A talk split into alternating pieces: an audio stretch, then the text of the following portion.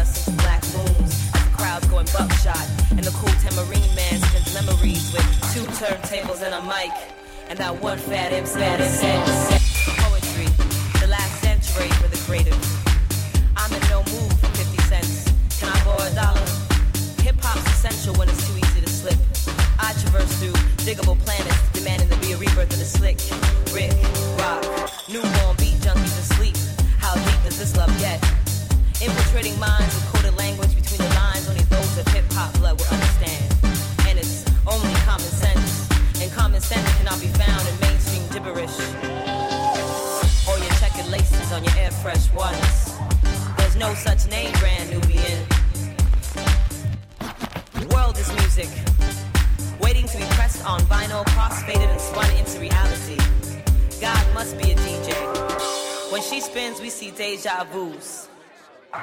When he spins, we see deja vus.